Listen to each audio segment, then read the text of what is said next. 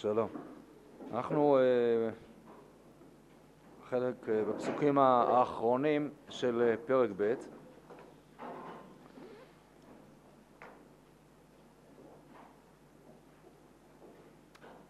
שלושת הפסוקים האחרונים, פסוק כ"ג. וירא משם בית אל, הכוונה כמובן לאלישע, בוא לב הדרך ונערים קטנים יצאו מן העיר ויתכלסו בו ויאמרו לו עלה קרח עלה קרח. ויפן אחריו וירם ויקללם בשם השם.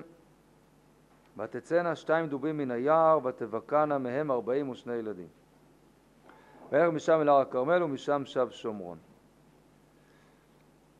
אה, הסיפור הזה סיפור מאוד מאוד קשה וגם מוזר ולכאורה כל כך לא מתאים לכל אופיו של אה, אלישע. אה, ראינו בהרחבה, ונגענו בזה גם בשיעור הקודם, המשמעות הזאת שאליהו עולה בסערה השמיים. אליהו הוא בסערה. כל עניינו בסערה, באש, מידת דין מאוד מאוד קשה, כמובן מתוך אהבת ישראל גדולה מאוד, והתחלנו כבר לראות איזה מחיר יש להסתלקותו של אליהו. כלומר, אנחנו מבינים כמה אליהו היה, אה, כמה הוא הגן על עם ישראל בעצם נוכחותו, עם כל זה שהוא, אה, אה, ההנהגה שלו לא הייתה קלה ועם ישראל לא הצליח לעמוד בה, אבל בכל אופן, אליהו הסוער, ומי שאמור להחליף אותו זה אלישע. אשר אלישע לכאורה מבטא כיוון הפוך לחלוטין. כיוון נינוח יותר, מנחם יותר, מכיל יותר. עם אליהו במידת הדין, אלישע, הרושם הפשוט הוא שזה מין מידת הרחמים בצורה מאוד מאוד מאוד חריפה אפילו.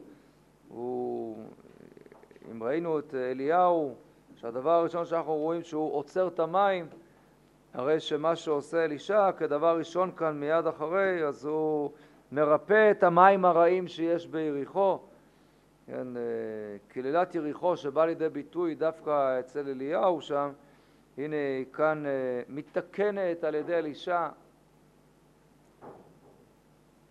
ודווקא הוא עכשיו, הדבר הזה ככה, ב... בוא נאמר שממש לא היינו מתפלאים בכלל אם הסיפור הזה היה קורה עם אליהו. אז זה מתאים. למרות שאני מתאר לעצמי שמה שאז היה קורה זה לא ותצאנה שתיים דובים מן היער, אלא מה היה קורה? ותצא... איך אתם, ראיתם בסרט? כולם יודעים. כן? אז זה מן הסתם. אז אצל אלישע זה בצורה מתונה, הגיע דוב, שתי דובים, וכאילו בניחותא, לאט לאט, במידת הרחמים, כן, פשוט אה, ביקעו את הילדים לאט לאט, לא... מאוד מאוד קשה להבין איך סיפור כזה מתחבר לדמות הזאת אה, של הסבא הטוב אלישע. אבל גם אלמלא כל מה שאמרנו, ובלי שום קשר להעמדה של דמותו של אלישע מול דמותו של אליהו, גם סתם כך, לא יודע. אז אני לא אומר שזה מנומס, שילדים הולכים וצועקים אחרי מישהו, יש לך קרחת. לא, יש דברים יותר מנומסים לעשות. זה בהחלט לא יפה. אבל ילדים, נו, בסדר. על זה אתה מוציא ככה דובים מן היער ומבקע 42 ילדים. אז אה, סתם כשלעצמו הדבר הזה ממש אה, לא נתפס. מה זה חוסר היכולת הזאת? קצת... אה, אתה יכול אפילו לצחוק איתם. כן, אני קרח, חכו שתראו את פלוני אלמוני, לא, שחרר, שחרר, מה, לא...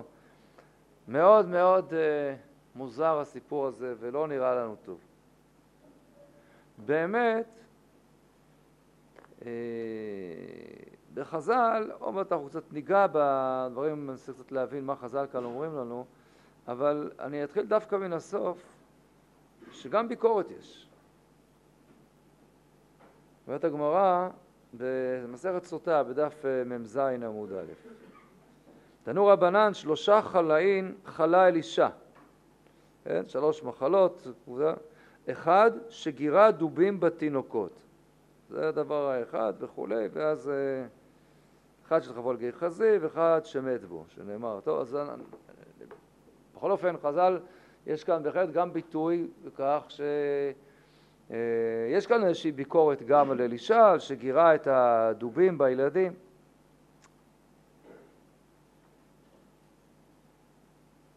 אבל זה, אה, עם כל זה שיש כאן איזושהי נימה של ביקורת מסוימת על אלישע, הראש שלו פשוט הוא לא בדיוק כך. ואני אתחיל אולי מן השורה התחתונה.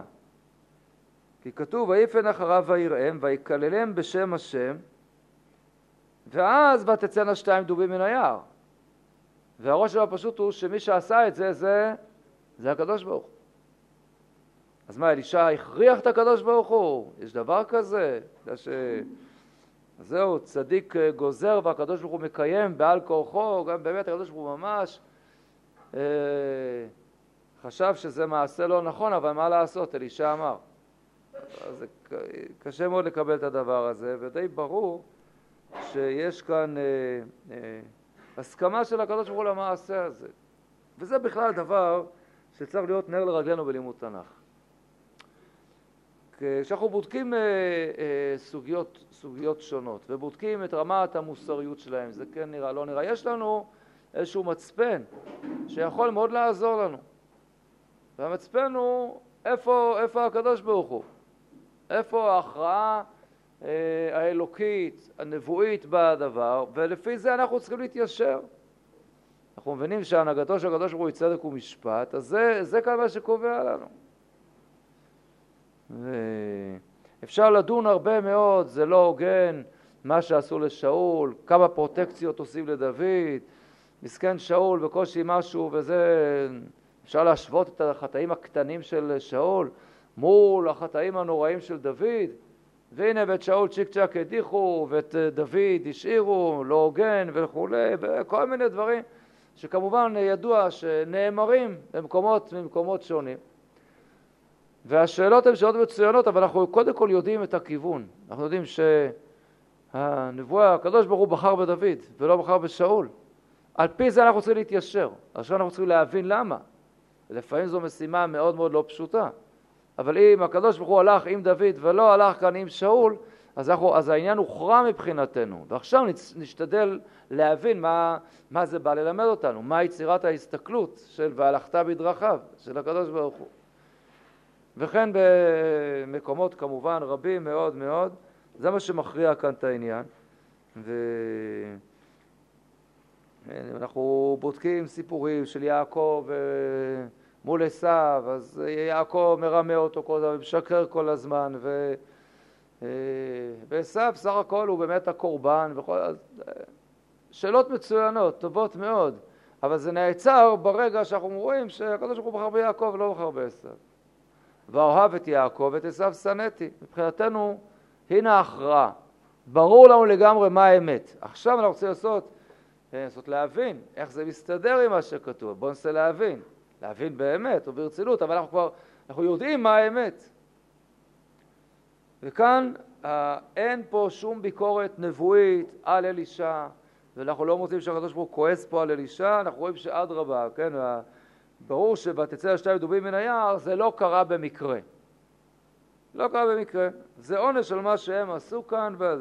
אז השאלה נשארת, שאלה מאוד מאוד חריפה, למה? איך יכול להיות כדבר הזה? אבל uh, בכל אופן, זה כאן מה שנאמר, ונצטרך להבין.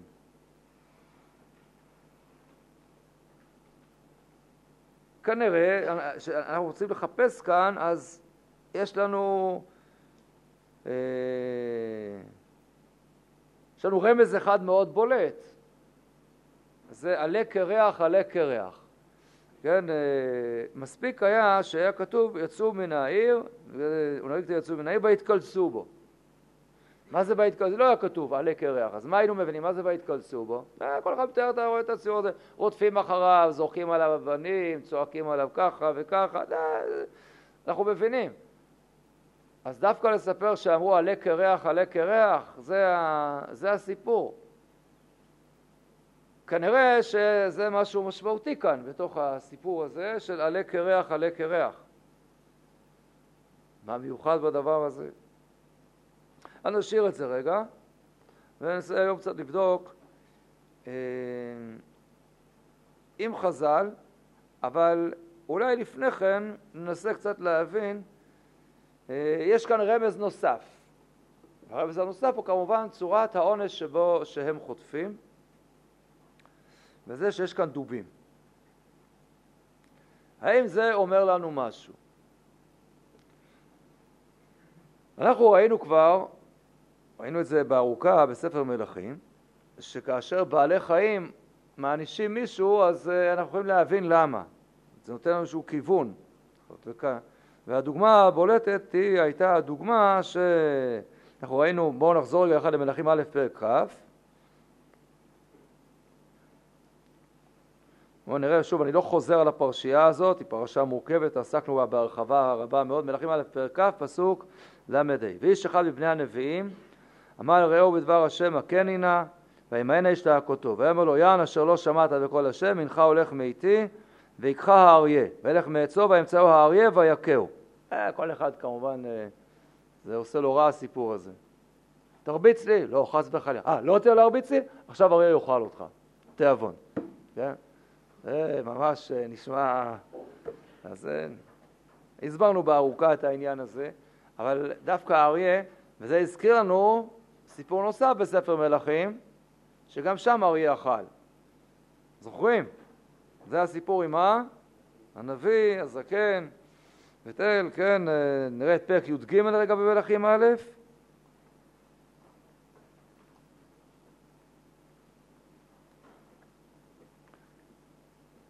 היה שם נביא שהסתבך עם הנבואה שלו, לא משנה בדיוק מה היה הסיפור, ואז כתוב, פסוק כ"ג, ויהי אחרי אוכלו לחם ואחרי שתותו ויחרוש לו החמור לנביא אשר השיבו וילך וימצאו אריה בדרך ויהי מיתהו. ותהי ביתו מושלמת בדרך והחמור עומד אצלה והאריה עומד אצל הנבלה. וכולם רואים את האריה עומד, ומה זה הדבר הזה? מי זה הדבר הזה? פסוק כ"ו וישמע הנביא אשר ישבו מן הדרך ויאמר איש האלוקים הוא אשר מרא את פי השם ויתנהו השם לאריה וישברו וימיתהו. אז האריה מכה פה את הנביא שפה טעה משהו בנבואה שלו וגם פה זה קשור בפרק כ' זה אותו סיפור שקשור לנביא כי הרי מה שכתוב ואיש אחד מבני הנביאים אמר אל רעהו אז מדובר פה שוב באיזשהו נביא שיש כאן תקלה בבעיה של הנבואה. יש פה נביאים שלא התנבאו כמו שצריך. נביא שעבר על נבואתו, נביא שלא שמע, לא חשוב, דברים שקשורים לעניין הזה. יש דוגמה שלישית שעוד לא הגענו אליה, כאמור, הדוגמה עוד גם היא תופיע בספר מלכים, מלכים ב' בהמשך, עם סיפור, הכותים, גרי האריות, הסיפור המפורסם, אבל בינתיים נסתפק רק בשתי הדוגמאות הללו, ואני מזכיר דברים שכבר אמרנו פעמים רבות, אפשר להבין מה, למה דווקא האריה. אז אם אנחנו בודקים בספר עמוס, אז עמוס נותן לנו ככה את הדימוי הזה. כתוב פרק ג' בספר עמוס.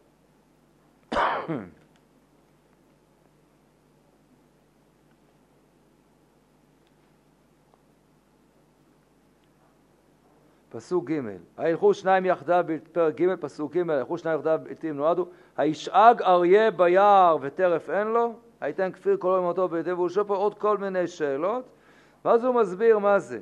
מה זה הישאג אריה ביער וטרף אין לו? פסוק ו' אם ייתקע שופר בעיר והעם לא יחרדו, תהיה רעה בעיר והשם לא עשה, כי לא יעשה השם אלוקים דבר כי אם גלה סודו אל עבדיו הנביאים. אריה שאג, מי לא יירא? השם אלוקים דיבר, מי לא ינבא? הנבואה מדומה לאיזושהי שאגה של אריה, ולכן, אה, כן, אה, הדבר הזה הוא באמת העוצמה הזאת, המלכותית של, של האריה, השאגה שלו, היא הביטוי לדבר השם שמגיע מידי הנביאים, ולכן הנביא עמוס, שגילה את הסוד הזה, מתחיל את הנבואה שלו בפרק א', דברי עמוס אשר היה בנוקדים, ויאמר השם מציון ישאג ומירושלים ייתן קולו. הנה, הנבואה, השם שואג, השם מציון ישאג, שאגה של אריה, ממילא נביא שהסתבך בנבואתו, אז מי, שתו, מי שאוכל אותו זה אריה. אנחנו אומרים את זה עכשיו בקיצור נמרץ, הארכנו בזה. זאת אומרת, אנחנו קולטים שאם האריה אכל, אז, אז זה קשור לזה שהוא לא, לא סתם נבחר האריה לתפקיד הזה. אז זה אולי יותר קל לגלות. השאלה, אם כך, האם יש פה גם איזשהו עניין להבין מה מבטא הסיפור הזה שהדוב הוא זה שדווקא מכה את הילדים.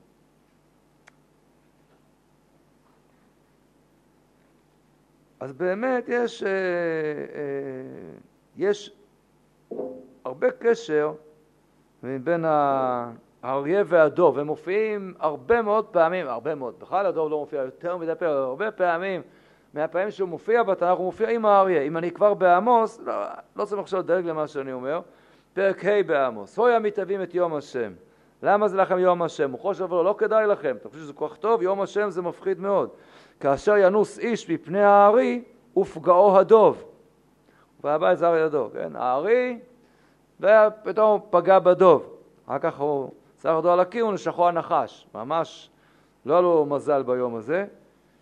אז הוא ברח מהארי, פגע בו הדוב. כן, איך נאמר, נאמר, הפסוק מוכר במגילת איכה, לא מזמן כל כך קראנו, זוכרים? מה נאמר באיכה? על דוב? אה, יפה, נו. בדיוק, נכון.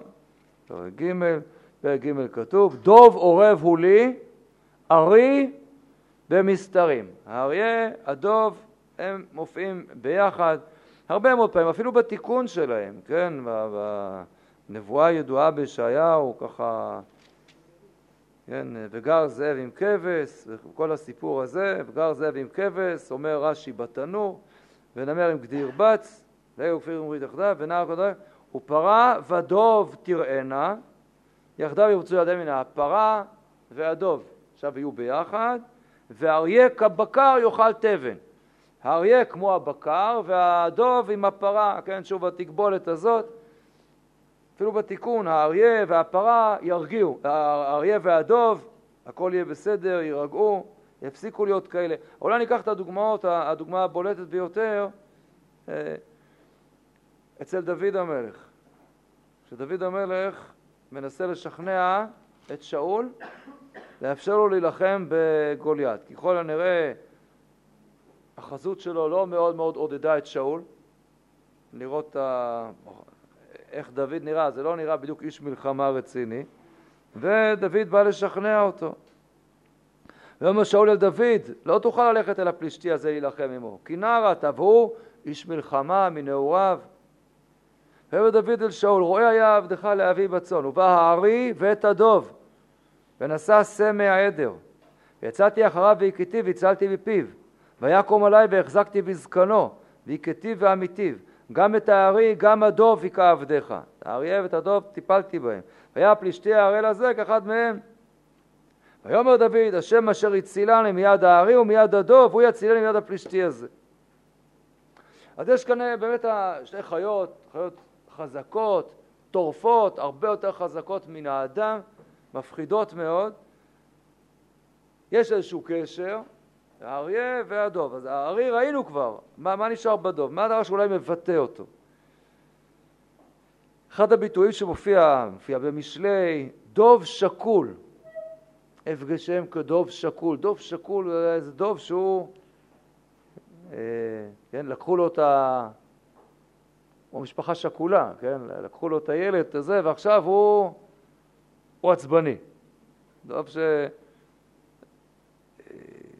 אולי בצורה באמת יפה הדבר הזה בא, בא לידי ביטוי אה, בסיפור של, אה, של מרד אבשלום, כאשר יש את העצה של אה, חושי הערכי מול, מול העצה של אחיתופל, שוב, לא חשוב בכלל מה ההקשר, אני קורא את ה...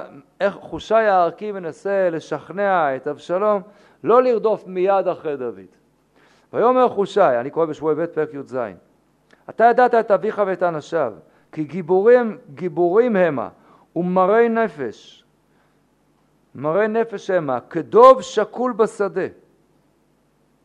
ואביך איש מלחמה, לא ילין את העם. הנה אתה הוא נחבא באחד הפחתים או באחד המקורות, ורק ינפול בהם בתחילה, ושמע שומע, והוא גם בן חיל אשר ליבו כלב האריה, מס אימס. אז הוא אומר שהם גם גיבורים וגם מרי נפש. הם גיבורים כלב האריה. אז כנראה שהם מה? מרי נפש כדוב שקול. זאת אומרת, הדוב הוא, הוא גם יכול לתקוף אה, כמובן, ובעיקר הדוב מבטא אולי דוב שהוא טורף, שהוא תוקף, אז הוא, הוא כעוס והוא נוקם, הוא עצבני, מר נפש, איזו מרירות גדולה שיש כאן, איזושהי ענישה גדולה, אה, שאולי באה בעקבות הסיפור הזה של האריה. זאת אומרת, אם האריה טורף את אלה ש... אה, את הנביאים שלא אה, נבואתם, הם לא עומדים בה, לא מקיימים אותה, לא שומעים לנביא, או שבעצמם הם עוברים על נבואתם, מסתבכים הנבואה שלהם, אז על זה מגיע האריה. הדוב כנראה בא על משהו מאוד קרוב ודומה לזה. אבל לא על נביאים עצמם שזה, אלא אולי על כאלו שמה? שאולי הם אלה שמזלזלים, לועגים, צוחקים על הנביאים. טוב, זה בהקשר שלנו זה מאוד מאוד מובן. כן, הנערים הללו שהם אה, כאן אה, לועגים, לועגים כאן לאלישע. טוב, זה לא צריך להגיד את הסיפור של הדוב, אנחנו רואים את הדבר הזה. אבל אולי קצת נקבל כאן איזושהי משמעות. כשאני שואל מה זה עלה, עלה זה הסתלק, כמו ועלה מן הארץ, כן? עוף מפה קרח, עוף מפה קרח. זה לא סתם נאמר פה קרח קרח, מכיוון שכל הדיון כאן הוא מאוד מאוד בולט. ראינו בפעם הקודמת שיש פה קבוצות של בני נביאים. ובני הנביאים הללו לא בטוח שכולם בסדר. אנחנו גם רואים איך שהם אומרים לאלישע, היום הוא לוקח את אדונך מעל ראשך, איזשהו מזלזלים באלישע, לא מאמינים באלישע ואומרים זהו, כל מה שהיה לך סך הכל שאליהו היה זה שנתן לך כוח, עכשיו אליהו זה, אתה, לא, אתה נשאר בלי כלום. ומלגלגים עליו, ואנחנו מוצאים חמישים איש מבני הנביאים, ועוד פעם חמישים איש, ואחר כך אנחנו מוצאים שהם מבקשים לשלוח, מה? חמישים אנשים בני חיל, לחפש אותו, ואלישע לא רוצה, בסוף הם כן הולכים, וראינו כמה זה דומה לפרק הקודם, לאותן קבוצות של שרי עשר חמישים וחמישה, שגם הם זלזלו באליהו, וזה נגמר רע מאוד, וההקבלה עוד מאוד מאוד בולטת, כפי שראינו. והנה כאן נהרגים 42 ילדים, זה לא מספר רחוק כל כך מאותם 50 שהיו כאן, זה 50 שנמצאים כאן, שיצאו מן העיר. אז אולי זה מאותה קבוצה שבאמת מזלזלת כל כך באלישע ולא רוצה לקבל את נבואתו של אלישע. הרי זה מה שאמרו כל הזמן, רק ברגע שראו שגם הוא בקע את הירדן, אז אמרו, וואי, זה הפתעה. נחה רוח אליהו אל אלישע. אז יש כאלה שבאו לקראתו וישתחוו לו ארצה, אבל היו כאלה ששלחו בני חי לחפש ולא כל כך הסכימו, לא, לא, לא יכול להיות, אין מצב. לא ייתכן שאתה מחליף. אליהו לא... אם אתה בקעת את הירדן עכשיו, סימן שאליהו עשה את זה במקום. זה, אתה לא יכול לעשות כזה דבר, לא, מאמין, לא מאמינים בו. יש לזה השלכות מאוד חריפות שעוד נראה אותן, אבל אולי עכשיו נבין מה זה עלה קרח. אם אנחנו מעמידים את זה מול הפרק הקודם, אתם זוכרים? נשלחו שרי החמיש... האנשים, המשלחת של אחזיה, ומה? פגשו את אליהו. ואליהו אמר להם, תחזרו לאדון שלכם, תגידו, המיטה אשר עלית לא תרד. אחזיהו שואל, מי? מי זה? מי העז להגיד דבר כזה למלך? תארו לי אותו. איך הוא מתאר אותו? איך הם מתארים אותו? פרק הקודם. תחזרו רגע לפרק א', פסוק ז', וידבר עליהם, מה משפט האיש אשר עלה לקראתכם? וידבר עליכם את הדברים האלה. איך הוא נראה? מי, מי זה האדם הזה? ויבואו אליו איש בעל שיער.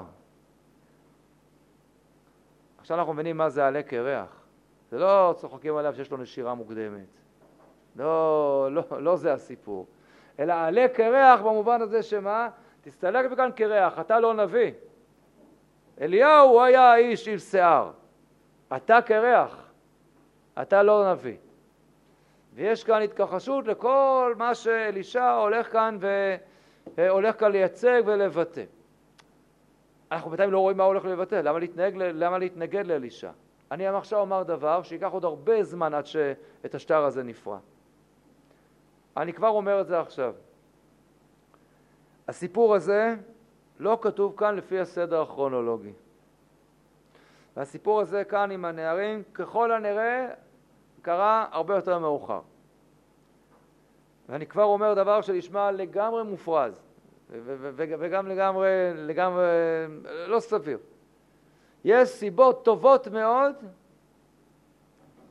לא להאמין שאלישע הוא נביא השם, ולחשוד באלישע שהוא נביא שקר, חס וחלילה. אבל יש. וזה מה שהם כאן עושים. והם טוענים נגד אלישע שאתה נביא שקר, והנבואה שאמרת היא לא בשם השם. איזה נבואה אתה אני לא יודע, עוד לא הגענו אליה, היא עוד לא כתובה כאן. אבל גם בלי שאני יודע את מה שכרגע אמרתי, ועוד לא הוכחנו את הדבר הזה, אבל הביטוי הזה כאן, עלה קרח, עלה קרח מול איש בעל שיער, נותן לנו בדיוק כאן את הנקודה. עם ההקדמה הזאת, עכשיו נבוא נקרא איך חז"ל הסתכלו על הפרשה המיוחדת הזאת. רואים חז"ל ככה, הגמרא במסכת סוטה. אז זה מופיע אגב כל סוגיית הליווי, כן? עובדים פה כל הסיפור של עגלה ערופה, ואז מה שנאמר, תנור רבנן וכל זקני רעי הקרובים אל החלל יחצו ידיהם על העגלה, עבר נחל שם וכולי, אמרו ידינו לא שפרו את הדם הזה ועינינו לא ראו, וכי על ליבנו עלתה שבדין שופכים דמים, אלא לא בא לידינו ופטרנו בלא מזונות ולא ראינו וינחנו בלא לוויה. תניא היה רבי מאיר אומר כופין ללוויה וכאן מתחילה הסוגיה בעניין של שצריך ללוות. בהקשר הזה של לוויה אומרת הגמרא כך.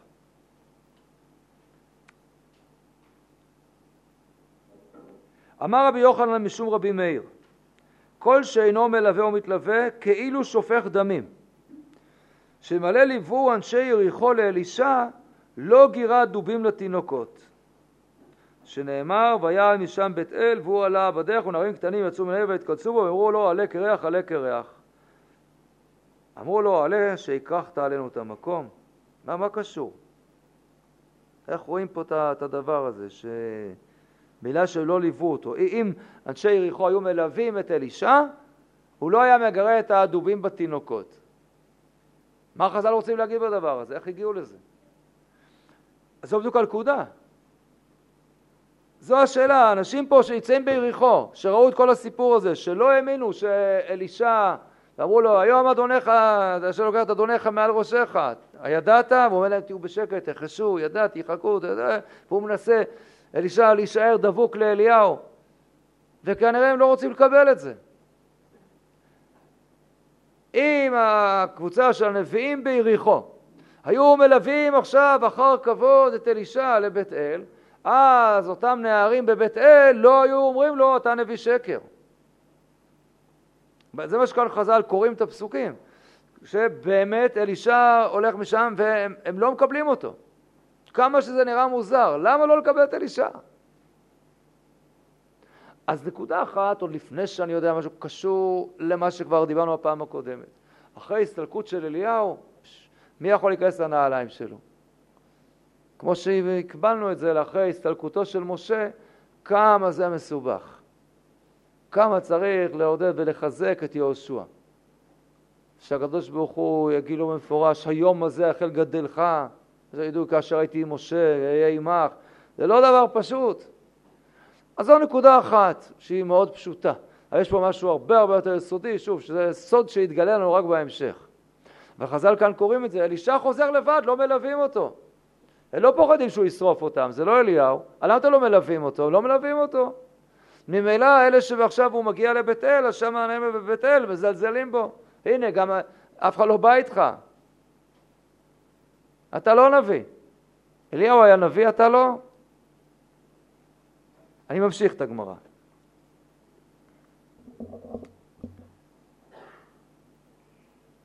מהי בנערים קטנים? אמר רבי אלעזר, שמנוערים מן המצוות, קטנים שהיו מקטני המנה. תנא נערים היו, בזבזו עצמם כקטנים. אה, קודם כל מנסים להרים את הגיל שלהם. זה לא גן חובה. כן, אה, ברחו משעת סיפור והשתוללו בחוץ, ואחר כך, אז זהו, זה לא נגמר טוב, כן? הם בדיוק למדו את זהבה ושלושת הדובים, ומאז הם לומדים את 42 הילדים ושני הדובים. לא, זה ספר חדש. לא אומרים, הם היו, הם היו כבר נערים. אז מה זה נערים קטנים? שמנוערים מן המצוות. קטנים, קטני אמנה. מדוע? כי נערים וקטנים זה איכשהו לא מסתדר. נערים, נער, זה לא בהכרח, אנחנו יודעים. זה לא בהכרח ילד קטן. יהושע בן נון נער. כן, אה, הם כבר נמצאים בשיות, זה, זה מתאים מאוד לבני הנביאים, זה הפחות, זה הגילאים שלהם. הם מנוערים מן המצוות. אולי, יכול, אולי אפשר פה לפרש גם אחרת, מביאה הגמרא. מתקיף לרב יוסף, ודילמה על שם מקומן, מה זה על שם מקומן? אולי הם באמת קטנים, ומה זה נערים? על שם המקום שלהם. המקום נקרא איזה מקום? מי לא כתיב, אנחנו נלמד את זה לא עוד הרבה זמן, וארם יצאו גדודים וישבו מארץ ישראל נערה קטנה, וקשיא לן, נערה וקטנה, אז או נערה או קטנה, זה לא אותו גיל. ואמר רבי פדת, קטנה דמין נעורן. כן, איפה שהיום נערן, וכן, ליד יריחו, כנסת העתיק שם, אז אולי הכוונה גם כאן, הם באמת, אולי הם כן היו ממש קטנים, ונערים הכוונה מנעורן על שם מקומן, ואז הם באמת כן קטנים. לא, זה אומר לא ככה. הטה לא מפרש מקומה, אחא מפרש מקומן. שם בנערה קטנה, לא כתוב מאיפה, אז אנחנו מבינים שהיא קטנה מנערן. אבל כאן כן כתוב מאיפה הם, נכון? מאיפה? והיה משם בית אל. ונמצאים, אז פה כן כתוב מאיפה, אז ממילא הכוונה שהם נערים והם מנוערים מן המצוות וקטני אמונה. הלאה. אני, בואו נראה את הדבר הבא, נצטרך עוד להסביר. כאן אתה קצת תסביר יותר רציני את העניין. ויפן אחריו ויראם ויקללם בשם השם. מה ראה? כתוב ויפן אחריו ויראם. אצלנו. מה זה ויראם? מה, מה, מה הוא צריך לראות? הוא לא צריך לראות, הוא, מספיק לו שהוא מה? הוא שומע, נכון? הוא, עובדה שהוא שומע, עובדה שהוא מסתובב, או שהוא פונה אחרי. אז למה ויראם? הוא ראה פה משהו, מה הוא ראה? אמר רב, ראה ממש. כתניא רבי משהו בגליל אומר, כל מקום שתו חכמים מעיניהם או מיתה או עוני. אז הוא הכוונה שעל ידי המבט שהוא ראה, בזה, בזה הם נענשו. ושמואל אמר, ראה שכולן נתעברה בהן אימן ביום הכיפורים. הוא ראה שכל אלה, אימא שלהם התעברה ביום הכיפורים. ההורים, כן, עברו על האיסור הזה שב... של יום הכיפורים. רבי יצחק נפחא אמר, בלורית ראה להן, כאמוריים. רבי יוחנן אמר, ראה שלא הייתה בהם לחלוכית של מצווה. ודילמה בזרעיו נהווה, אולי מישהו שיצא מהם, אמר רבי אלעזר, לא בם ולא בזרם עד סוף כל הדורות. הוא הסתכל וראה, אין, שום דבר טוב לא יוצא מהדבר, עד סוף כל הדורות. מה זה? החז"ל פה אה, מפליגים, מבינים שיש פה משהו חריף וחמור מאוד. קודם כל בגלל מבחן התוצאה. מה, הלאה, נתקדם הלאה, דברים אולי קצת יותר מוכרים, כך ננסה לקשור את הדברים ביחד, לעשות פה סדר. ותצאנה שתיים דובים מן היער, ותבקענה מהם ארבעים ושני ילדים. רב ושמואל. אחד אמר נס, ואחד אמר נס בתוך נס. מאן דאמר נס, יער אהבה, דובים לא אהבו. כן, היער היה, והנס שפתאום הגיעו דובים. מאן דאמר נס בתוך נס, לא יער אהבה ולא דובים אהבו. כן? זה מה שנאמר, לא דובים ולא יער. אז הוא הסתכל, ופתאום נוצר יער, והדובים, והכל היה נס בתוך נס. נו, ולהווה דובים ולא להווה יער, אה, דבר איתי, אז, אז למה אי אפשר שיהיו רק דובים בלי יער? דבר איתי, הדובים יפחדו, אומר רש"י, הדובים אה, יפחדו להתגרות בהם, כשאין מקום קרוב להם לנוס ולהתחבות. כשקרובים ליער יוצאים בהבטחה. למה הרשע, לא אבל טוב רש"י אומר, אין ברירה, הקדוש לא יכול לברוא דובים, כי דובים בלי יער הם מיד בורחים, כידוע. כן? דובים הם מפחדים מילדים, ולכן היה צריך גם יער. ואז הם יכולים לצאת מהיער, כן. אולי אפשר לברוא דובים גיבורים? בסדר, אז זה היה נס בתוך נס בתוך נס, כן? והם גם יוצאים מהנהר תוך כדי שהם שותים נס קפה. כאילו שממש ככה, באמת, נס גדול היה פה, זה גם קרה בפורים. ומה המחלוקת הזאת? מה הסיפור הזה, כן? אה, באופן פשוט כבר כותבים מפרשים, גם עכשיו האחרים, שאם אה, זה היה מקום עם דובים ויער באופן פשוט, אז הילדים אה, לא היו מעיזים להסתובב שם ליד. אמא לא מרשה. כן? נו, אגיד. הלאה. אמר רבי חנינא, בשביל ארבעים ושניים קורבנות שהקריב בלק מלך מואב, כן, הובקעו מישראל ארבעים ושניים ילדים. טוב, זה כבר ממש אה, דרשה לפורים. איזה יופי, הנה מצאו את הקשר. כיוון שבלק בן ציפור, שמואב אמר לו בוא מכאן תעשה לי זה ופה תעשה לי קורבנות ועוד פעם בסך הכל הקריב 42 קורבנות אז בזכות הדבר הזה, כן, אה, בשביל 42 קורבנות שהקריב בלק מלך מואב, הובקעו מישראל 42 ילדים. לא, זה מאוד יפה שזה יצא 42-42, כן? זה... אז מה? מה המדרש הזה? שואלת הגמרא, אין לי, מה פתאום? ואמר רב יהודה המערב, לעולם יעסוק אדם בתורה ובמצוות, אף על פי שלא לשמה, שמתוך שלא לשמה בא לשמה. שבשכר 42 קורבנות שהקריב בלק בן מלך מואב, זכה ויצא ממנו רות, שיצא ממנו שלמה, שכתוב באלף עולות יעלה שלמה. אמר רבי יוסי בן, אה, בן חוני, רות בתו של עגלון בנו של בלק הייתה. אז הנה, בזכות 42 הקורבנות שהוא הקריב, זכה, אפילו שזה לא היה לשם שמיים. אז איך עכשיו במקום זה אנחנו רואים שנבקעו 42 ילדים? אז זה כן היה, הוא עשה, עשה מצווה. לא לשם שמיים, אז אומרת הגמרא, תאוותו מיה לקללה אבי. זה נכון שהוא מה שהוא הקריב, קורבנות, קיבל על זה שכר. אבל הכוונה שלו, תאוותו הייתה לקלל את ישראל. ולכן בגלל זה בסוף, הנה הגיע, זה פעל בקללה של אלישע. כלומר, כל השנים הקללה הזאת שניסה בלק להביא על ידי, על ידי בלעם, הקללה הזאת לא הצליחה לצאת אל הפועל. הנה עכשיו זה יצא, 42 קורבנות. אז היה 42, עכשיו עוד פעם 42 קורבנות. טוב, זה באמת מדרשי פליאה, צריך קצת להבין מה כאן, אה, מה חז"ל פה רוצים, כל הסיפור הזה. אבל בראש ובראשונה, בוודאי כהמשך למה שכבר אמרנו, חז"ל הבינו שיש כאן התערבות אלוקית מיוחדת. וזה כי הקדוש ברוך הוא זה שעשה את מה שהיה, ותצאנה שתיים דומים מן היער, זה פתאום, זה בוודאי לא קרה במקרה, כפי שעולה פה מן הפסוקים, ויש כאן איזושהי התערבות אלוקית באמת חריגה מאוד, חריגה מאוד שמצריכה כאן את ה... את ה משהו פה הצריך את ההתערבות הזאת, אה, לאמת כאן אולי את, אה, את נבואתו פה של אלישע, שוב, באמת דבר משונה ומוזר. אבל בואו נדבר קצת על רב ושמואל. אז אחד אומר, היה יער ורק הדובים זה הנס, והשני אומר, לא היו לא דובים ולא יער, וגם היער איתה וגם הדובים. רק מה ששניהם לא מספרים לנו, מה קרה אחר כך. האם אחר כך נעלם היער, נעלמו הדובים, מה, מה בסוף נשאר מכל הסיפור הזה? טוב. אז יש פה תפיסות עולם. ראינו לפני כן שרב ושמואל גם אומרים עוד מחלוקת, נכון? רב אומר מה הוא ראה, הסתכל עליהם ובזה קילל אותם. ושמואל אומר לא, הוא הסתכל עליהם וראה שמה? שעימם התעברה ביום הכיפורים. יש פה מחלוקת.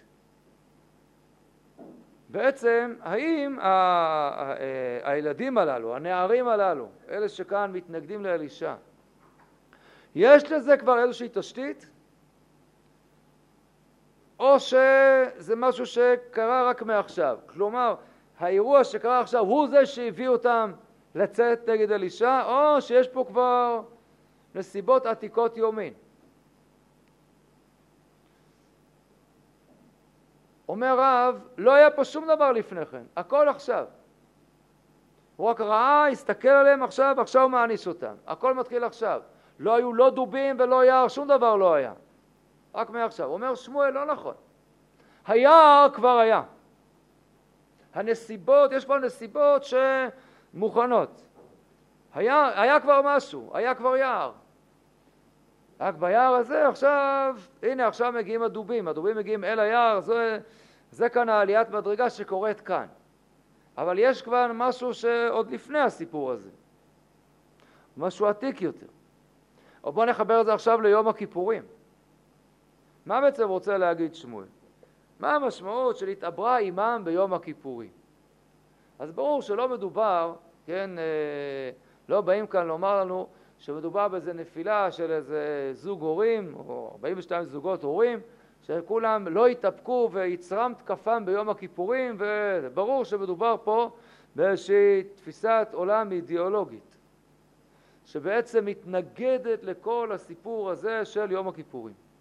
כשיום הכיפורים במשמעות כאן, משמעות של מה? ההזדמנות של לעשות תשובה, לתקן ולעשות תשובה.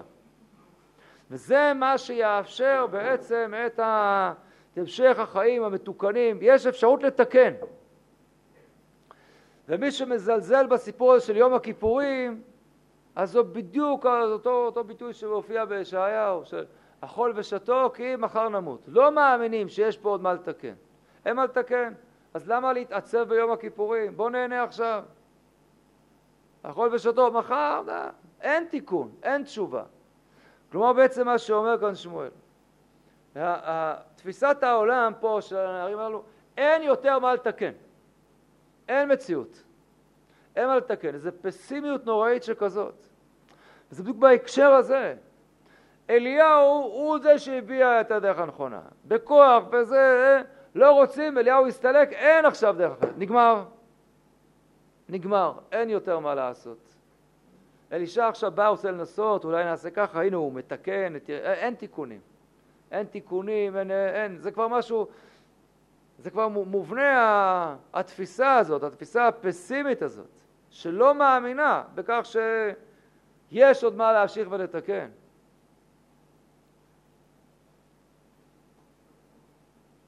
ושוב ושוב ושוב אנחנו שואלים, למה, למה, למה, למה לא להאמין באלישע? עוד נראה את זה. אני אתקדם מעט קדימה. בואו נתחיל לקרוא את פרק ג' ויורם בן אחאב מלך על ישראל בשומרון בשנת שמונה עשרה ליהושעת מלך יהודה וימלוך שתים עשרה שנה. ויעשה הרע בעיני השם רק לא כאביו וכאמו ויעשה את מצת הבא אשר עשה אביו ורק חטאות ירבעם בן נבט אשר החטיא את ישראל דבר לא שם ממנה. ומישה מלך מואב היה נוקד והשיב למלך ישראל מאה אלף קרים ומאה אלף כלים צמר. ויהי כמות אחאב ויפשע מלך מואב במלך ישראל. ויצא המלך יהורם ביום ההוא משומרון ויפקוד כל ישראל וילך וישלח אל יהושפט מלך יהודה לאמור מלך מואב פשע בי התלך איתי אל מואב למלחמה ואומר אלה ואז כל התיאור כל המלחמה הגדולה במלך מואב מתחיל לצלצל משהו מוכר? מלך מואב? אה, מה? יכול להזכיר לנו את הסיפור שפתאום חז"ל מדברים כאן על מה? על 42 הקורבנות שהקריב אה, בלק מלך מואב. כנראה זה שעכשיו מלך מואב, מישה מלך מואב, עכשיו פושע בישראל, זה חלק פה ממה שקורה עכשיו במציאות הזאת, חלק מכאן מן התפיסה. מה בעצם מנסה בלק, מלך מואב, לעשות? בלק, מלך מואב, מה שהוא מנסה לעשות זה למנוע מעם ישראל להגיע אל יהודו, בצורה הכי הכי פשוטה. הם עכשיו עומדים רגע לפני הכניסה לארץ, רגע לפני הכניסה לארץ. עומדים עכשיו לגלם את הרעיון הגדול הזה של ממלכת כהנים וגוי קדוש. עם שלם שמבטא מלכות השם בעולם. כל מה שאומר כאן בלק מלך מואב זה לא עם עצמאי. אין דבר כזה, אין מלכות ישראל. אין דבר כזה. מה אומר בלק? מה הוא שולח לבלעם? הנה עם יצא ממצרים. הוא עכשיו יצא ממצרים. עכשיו? בסך הכל עברו 40 שנה. איזה שכתוב ההיסטוריה. הנה הם יצאו ממצרים, העבדים, העבדים שברחו ממצרים. צריך להחזיר אותם למצרים, זה עבדים, עבדים שברחו. אין דבר כזה. עם ישראל להקים ככה מלכות עצמאית? חז"ל בסנהדרין אומרים, מברכותיו של אותו רשע אתה לומד מה היה בליבו לקללה. וכמעט כל מה שנאמר שם בגמרא בפרק חלק זה יש לפגוע בכך שלא תהיה להם מלכות, שלא תהיה מלכות לישראל. וסביב הנקודה הזאת של מלכות ישראל, כאן יש לנו מאבק אדיר עם מואב. והנה כאן עכשיו, בדיוק, אנחנו מוצאים את מישה מלך מואב, פשע, ב... פשע במלך ישראל. ויפשע מלך מואב ומלך ישראל, ויוצאים פה למלחמה כולם ביחד, אנחנו נראה יהושפט ויורם ביחד יוצאים, זה קואליציה עוד עם עוד מלך, מלך אדום עוד נראה כבר. אין מלכות לישראל. ומול מואב כאן זה, זה סיפור שהוא חוזר על עצמו. יש איזה קשר בין מואב לבין מלכות ישראל? יש, איזשהו קשר. בכל אופן, מואב אה, בסוף התגלגל משם ודוד מלך ישראל יצא משם. יש מלכות ישראל, איזה התמודדות יש כאן סביב הדבר הזה עם, עם מואב? התמודדות עתיקה ומרתקת, עמוקה מאוד מאוד. ובעצם הנערים הללו כאן, כן, הם בעצם, הם הולכים ומשתפים פעולה בייאוש הזה שלהם מהמהלך. זהו, אבדה תקווה לישראל. אם אנחנו לא מוכנים לקבל את אלישע, פירושו של דבר שאליהו היה האחרון, וזה נכשל, ואליהו עלה לשמיים והכל נגמר. זהו. והקדוש ברוך הוא מפר את בריתו עם עם ישראל. זהו, נגמר. וכל הסיפור הוא מתרחש ביריחו, בכניסה לארץ. זהו, יוצאים. מה עשה אליהו? כפי שראינו בפעם הקודמת. אליהו מה עשה? הדבר האחרון שהוא עשה, עבר את הירדן, חזרה החוצה לחוץ לארץ, עלה על מטוס או על רכב אש, וזהו. נגמר. ביטל את סיפור יציאת מצרים. מה עושה אלישע? מנסה מה לעשות? את הכל להחזיר חזרה. הנה הוא מחדש את הכניסה לארץ, בוקע את הירדן, עובר, אבל נכנס לתוך הארץ. באים אה, אלה ואומרים, לא, לא, לא, אין דבר כזה. אין דבר כזה, שום דבר. אין המשך, אין, אין אפשרות פה יותר לתקן. אין, אפילו יום הכיפורים פה לא מכפר, הכל נגמר, אין פה כלום. עם ישראל, בא מלך מואב ועכשיו פושע בישראל, לבטל מלכות ישראל, נגמר. כמו שאליהו הסתלק, גם מלך ישראל החזק, אחאב הסתלק, נגמר הסיפור. כמה זה חמור הדבר הזה. לא מדובר פה בילדים קטנים שהשתוללו וקיללו בערבית. לא, לא זה מדובר, זה לא יכול להיות, מה שחז"ל קוראים את הפסוקים, התגובה האלוקית יכולה להיות כזאת על דבר שכזה? לא יכול להיות. יש גם משהו חריף ביותר, שדווקא אלישע, כל מי שחושב שאלישע הוא איזה מין ותרן כזה, חס וחלילה, אנחנו נראה בדיוק מה אלישע עושה, מה, מה התפקיד, מה, מה המשימה. אבל אם השווינו אותו ליהושע שהושיב את משה, כל איש אשר רואה את פיך יומת, נאמר על יהושע. זה בדיוק מה שקורה כאן. אתה קרח, אתה לא איש בעל שיער. אוי ואבוי, איזה השלכות יש לדבר הזה. אז נגמר הכל. בטלה מלכות מישראל, חס וחלילה. זה בא גם בצורה חריפה מאוד מאוד, ושוב אני אומר שאולי הדבר המרכזי בתובנה הזאת הוא עדיין חסר לנו כאן. מה פתאום לא לרצות ללכת אל אלישע? מה בהתנהלות של אלישע יכול בכלל לעורר סימני שאלה? למה לא כולם רצים אחריו בשמחה?